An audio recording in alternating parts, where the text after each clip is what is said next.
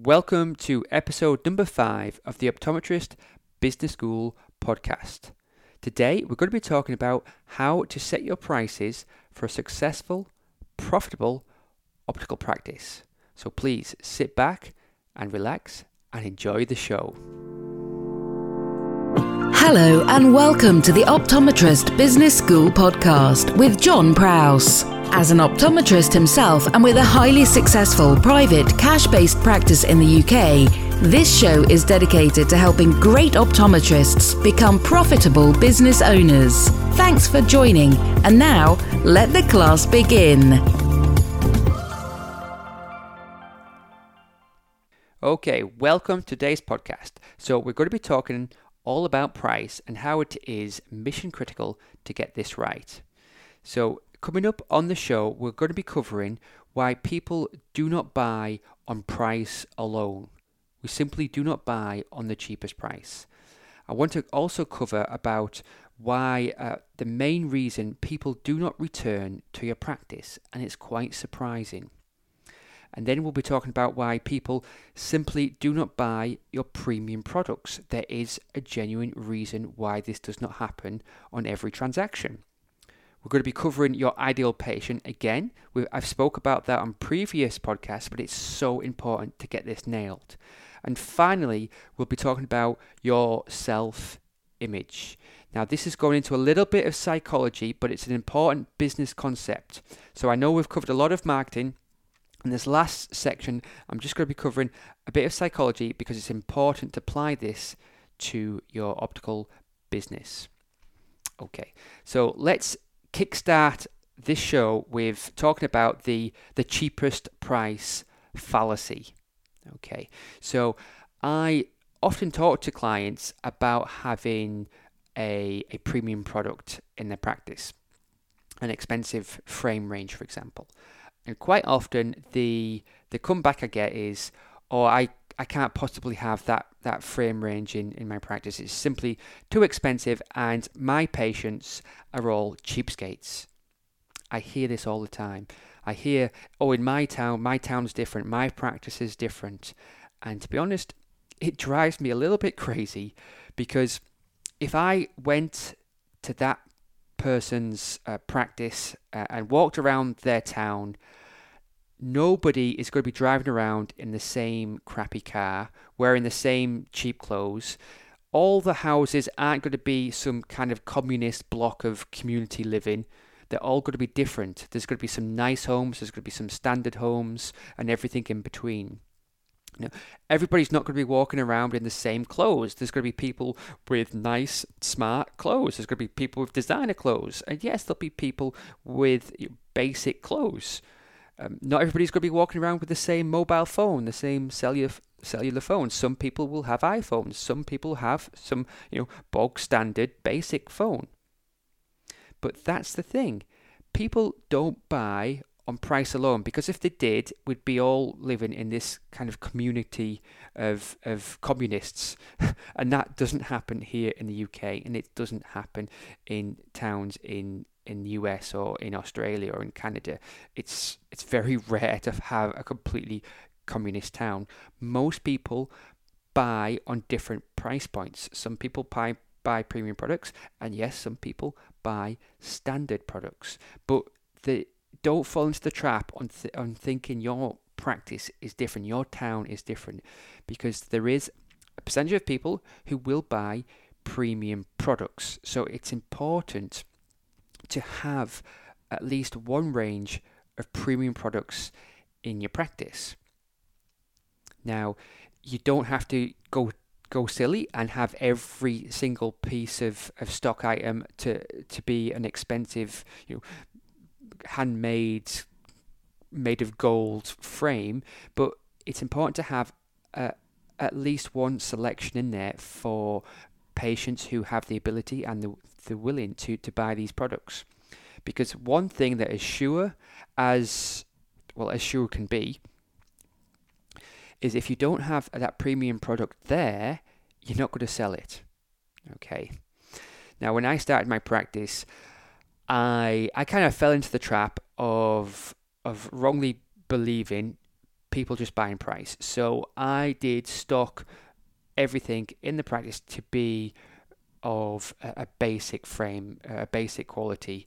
So we went to the the low end of the the bu- budget um, for our practice. So we were trying to. I just assumed everybody just wanted cheap eyewear, um, and that's what's going to bring people into the practice. Um, I, I, was just thinking anybody with a pulse. Um, I didn't have any ideal patients in mind. I just thought people buying price. Let's just let's just go in with low prices and, and bring people in. And to a degree, it it worked. It did fill up my practice, and I was busy. But I was busy working, working, working, and my profits weren't very high at all. In fact, um, the only reason why I made profit in the first few years was simply the amount of hours I was putting in. Uh, and when I sat down and, and, looked at the amount of hours I was working to the amount of profit I was getting, I was I was literally getting paid about minimum wage, and I was no better off. In fact, I was worse off than when I was an employed optometrist. And my life wasn't very happy because I was attracting all the wrong clients, people who were just coming in, buying on price. Okay, so I would suggest don't fall into the the the trap of believing everybody comes in just buying on price. It's it's the cheapest price fallacy is is at the end of the day it's a fallacy. Okay, now I want to talk about the, what is the main reason patients leave your practice because I, I came across a study by a, a research company called Mintel. They're, they're quite famous in the UK. They're very, very thorough and very strict with their, their research. And they interviewed a, statistically high proportion of the population about their experience at a local uh, independent optometrist that they've, that they visited. And they asked them a series of questions. Um, and one of them was, Did you leave the practice or have you s- stayed with them? And many of the patients actually w- were leaving the, the practice. And when the when the researchers asked what, what why what was the reason for this, it was surprising that only 11% of people talked about price. Only 11% of why they left there was of the obvious reasons why people leave the practice was because they they they moved away, um, you know, for for job purposes, um, or they just moved to to be with their family members in different parts of the country. But only 11% left because price was an issue. Now, here's where it gets interesting. The majority of people, the number one reason why they left, in fact, it was 68%, was because of what they called indifference. The, the people, the patients just felt that they weren't important, they weren't communicated with, they were just treated like a number. There was no no communication there, no customer experience, and they left because they weren't uh, talked to properly, they weren't communicated with, um, and that is quite a shocking statistic because I think a lot of us, we all, especially the independent practices, we all pride ourselves on being independent and being you know, superior to the big chained opticians because we've got 10 years or 20 years or 30 years optical experience. Uh, we have uh, our independence. We're an independent optical practice. We don't try to hard sell. We, you see, our patients see the same members of staff year in, year out. And so we kind of have this uh, belief in ourselves because we are independent, we are often superior. But I think a big problem we have is lack of communication. And I know again a lot of the clients I speak to, when I ask them how many times do they communicate with their their patients throughout the year, the the answer is often they don't. They literally send a reminder letter when the next due another eye test. So what is that kind of saying to the patients? It's saying, hey, look, it's time to give us some money again. Get yourselves back in to see us. So that's one of the reasons why uh, I'm going slightly off topic here, but it's one of the reasons why I develop a, a nurturing system with my my patients. I try and develop a relationship, and one of the ways of doing that is with newsletters. So I usually do a monthly newsletter and I think you should do that, or at least do a quarterly or a six monthly newsletter to your patients. And I'm talking about a printed newsletter because it's just got a completely different feel to an email newsletter. I know a lot of practices are doing emails uh, and email newsletters, but just think about this. Ask yourself this question How would you feel if, for example, on your birthday, uh, your, your wife or your husband sent you an email saying happy birthday rather than giving you a real card. It just doesn't feel the same. So, yes, I do email marketing with my patients, but I also send out a real printed newsletter that they can drink with their that they can read with their cup of coffee in the morning or or read it with their breakfast. They can pass it along to family members, and that that creates the feeling of being valued. And so it really helps to to keep patients coming back. So that's going slightly off topic because today we're talking about we're talking about price. Uh, but I just wanted to mention that fact from that research company that only 11% of people actually leave on price alone. Most of us, uh, most of them leave because they felt they weren't communicated with. Now, here's where it gets interesting again is the same research company asked the, the this uh, group of people of why they did or did not buy a, a premium product at the the optometrists. And again, you would imagine it would be because of price, but around 56% of them said they were not they did not buy the premium product simply because it was not offered to them. Okay. So you're leaving a hell of a lot of money on the table if you're not talking to every patient about premium products. Now, it's very easy to judge a book by its cover. I've been guilty of it many times. A patient comes in, and perhaps I know they're not from the best neighborhood, or uh, they are, aren't wearing you know, the right attire. They they perhaps eh, over here in the UK uh, a lot of patients, if they don't have a job, the the government will actually give them a what's called a, a an optical voucher. So it's a very kind of small voucher that optometrists get paid from the government uh, for seeing patients who, who don't have a job. The voucher is worth around 30 odd, but the equivalent around 30 odd dollars. So when we see these patients, it's it is very tempting to say, "Oh, you get a little bit of help from the government. I'll show you the frames, uh, the cheap frames. I'll show you these basic frames." And my staff have done it many times. I've done it many times, but it's again, it's assuming they they just want the the basics, and that's not always true.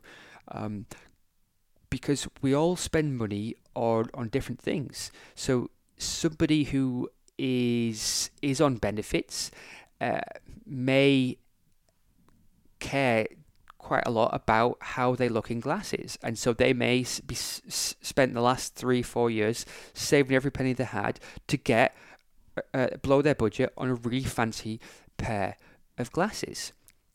Okay, some of them don't. Some of them don't want to spend a penny on, on glasses uh, but some do. Some prefer to spend money on cigarettes, alcohol, and great big you know, plasma screen TVs.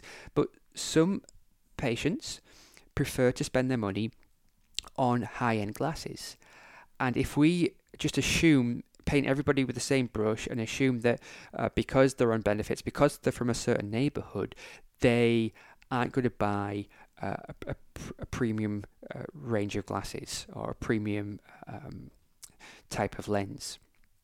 So you want to try and eradicate that thinking about your patients and, and just purely concentrate on the best interest for them in terms of their vision? What's going to give your patient the best vision?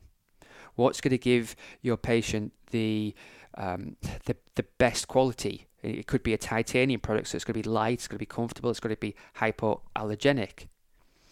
So don't try and think about price, just think about the best product for your patient's lifestyle and, and for your patient's vision needs. And let them be the judge of what they can buy. They can they can only say no. That's the worst they can say is say no, I don't want that. I want something basic. But until they actually say that, then don't assume it. Okay? And you, you will start to see a big change in your practice. Now, we've talked about this before in previous podcasts, but I want to cover it again because it is so important. Who is your ideal patient? Because it's very important when you're setting the prices for your practice and setting what stock you've got in. So, once I got my head around this, I, I did a lot of thinking of who my ideal patient is. And I've talked about it before, where in my case, my ideal patient is called Jennifer. She is in her mid 50s. She's married. Um, she's got two grandkids. She's got two kids. And she lives in a, a nice uh, house in the countryside. She goes on vacations twice a year to sunny climates. Uh, she has a moderate um, myopic prescription and is presbyopic, so requires uh, multifocals and enjoys having rimless eyewear but also likes to have a second pair of a more funky style, some more uh, designer eyewear, and appreciates good quality lenses. So I have this this picture in my mind of my ideal patient. So I have I always make sure I have a selection, a good selection of stock that would suit my ideal patient. But when I have conversations with clients, I say to them, "Who's your ideal patient?" They they don't have any concept of this. They don't have a, a picture in their mind of who their ideal patient is. So their ideal patient could walk into their practice, they could be staring them in the face, and they would not recognize them. They would perhaps do the eye test on them and then take them out to the dispensary and they would just be showing them you know all the the cheap stock the, the what they could get two for one. They could just be assuming they're just people are buying on price. And they could just be selling them a cheap pair of, of frames with some cheap quality lenses. But if they took the time to learn their ideal patient and have a, a clear picture in the mind of who, who they are they would uh, be rather than going out to the, some of the cheap stock, they'll be going out to their premium selection. And, and rather than doing a dispense for $100, they might be doing a dispense for about $1,000. So you're leaving a lot of money on the table if you don't recognize who your ideal patient is. Now, I, like I said at the beginning, I just wanted to attract anybody with a pulse. And so a lot of my stock was the low end stock and I'm and even now I'm not saying uh, I'm a, snobby practice that just dispenses you know designer eyewear. We have a, a large selection of what I would ca- call our core range, which is it's it's what I would say an, an, a normal price, an average price. But I've also got a very big selection as well now for premium products because I know that if if I don't have them there, I'm not going to sell them. And when I do ha- get my ideal patient into the practice, I've got them. I've got something to offer them. Okay. So it's it's much easier to have premium products in um, than and uh, if, they, if people can't uh, afford them, then you can always downsell them to traditional frames or even budget frames. But you I would say no matter what your neighborhood is, no matter where your practice is, try and have at least uh, one frame range and one range of uh, lenses that are premium quality. Now, I'll just we're, we're going to wrap things up soon because I like to keep these podcasts short and concise. But I want to tell you an interesting YouTube story. Um, when I started to get the high end frames in, uh, so an example of one of the frames we have in is a company called Lindberg. They're, they're handmade in Denmark, a really good quality. And I did a YouTube video on them. In fact, you could probably watch the video. It's if you go to YouTube and, and type in, oh, I think it was uh, Loftus Optical handmade glasses, Lindberg handmade glasses, and you'll probably find me. The video, it just took me about five, ten minutes to do, and I just did it on my mobile phone, and it's had about 3,000 hits. And I didn't think anything of it until literally around two weeks ago. A patient rang up and said he would like to book an eye test to get some handmade Lindberg glasses. And my staff took his details and it turns out he was not local. In fact, he was from the other side of the country in a place called the Lake District. It's, actually a beautiful part of the country if you've never visited, but it was on the west side of the country. Now, my little practice is over on the east side uh, of the country. So, this guy saw a video, saw that we did a premium product that he wanted, and he was willing to drive across the country to see us. Okay, that means he would pass probably a 50 to 100 different opticians to get to me. Now, that is the power of having the the right product matching the right patient. So if you don't have it there, you're not going to sell it. So don't just assume people want cheap products. Try and have a premium range there because there are people out there who do want a premium service and premium product. Now, we're just going to wrap things up with today's show by talking about the one thing I mentioned earlier called your self image, which your self image is, is heavily influenced by our childhood experiences and by our authority figures that we had growing up. So, the authority figures typically our parents, our grandparents, and teachers and friends. So, what they said to us as children does influence our self image. Now, you might think I've gone back in mad by talking about this, but it does have a a position in your business, a very important position in your business, and in fact, even with your staff. So, if you grew up, for example, let's do an example where there's the case of two identical twins. Again, and studies have shown this to be true. One identical twin was brought up by a family that was very loving, very caring, um, perhaps a wealthy family that didn't talk about any money problems, always encouraged this child, um, filled it with confidence.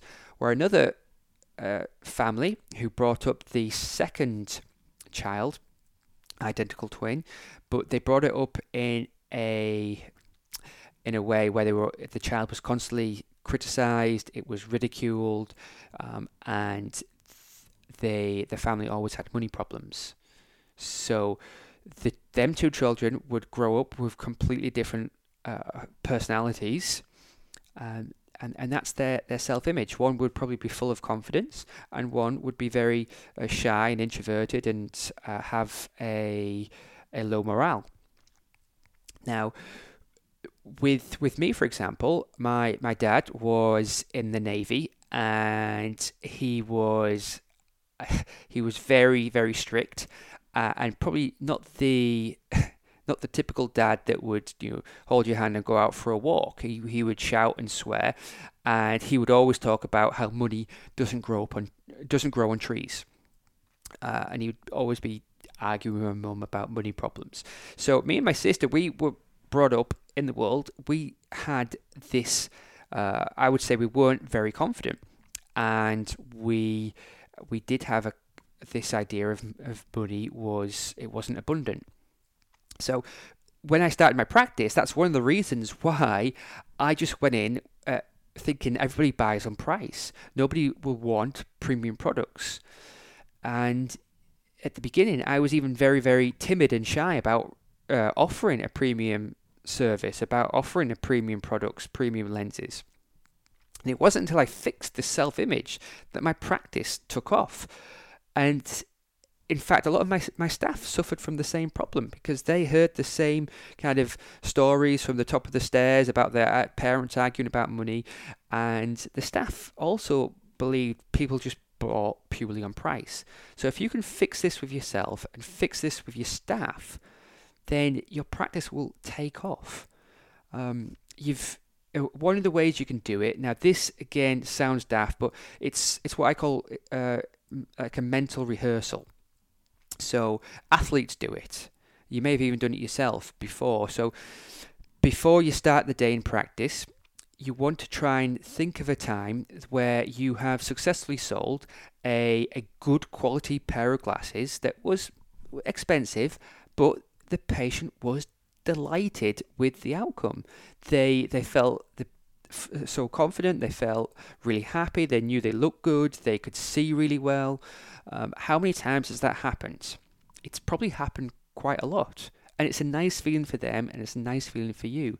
So if you have concerns about selling premium products, just think about all those happy patients who have had a premium product in the past uh, and it's it's literally made their day. So I do this kind of rehearsal. I know it sounds strange, but on the morning, and I just kind of re recall some really um, kind of ha- happy moments uh, where patients have been delighted with their products. And I get my staff to do it, as crazy as that sounds, because this is a, a true story.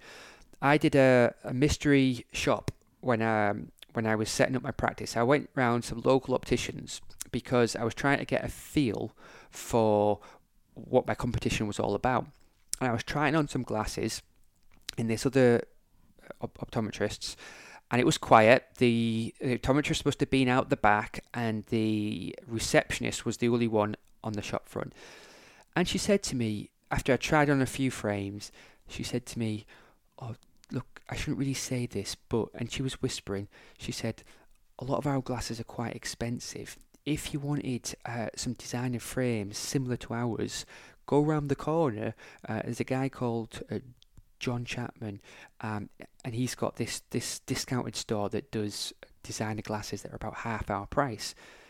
And I was, I was flabbergasted. My jaw probably dropped because from a, a uh, an optometrist and somebody who was opening up his own business, I certainly would not expect uh, any member of staff to do that with me. But this goes on, and I can assure you, it goes on up and down the country, no matter which country you're in. Uh, the staff don't always get what you're about, and the staff perhaps have the same issues, the same psychological issues about price.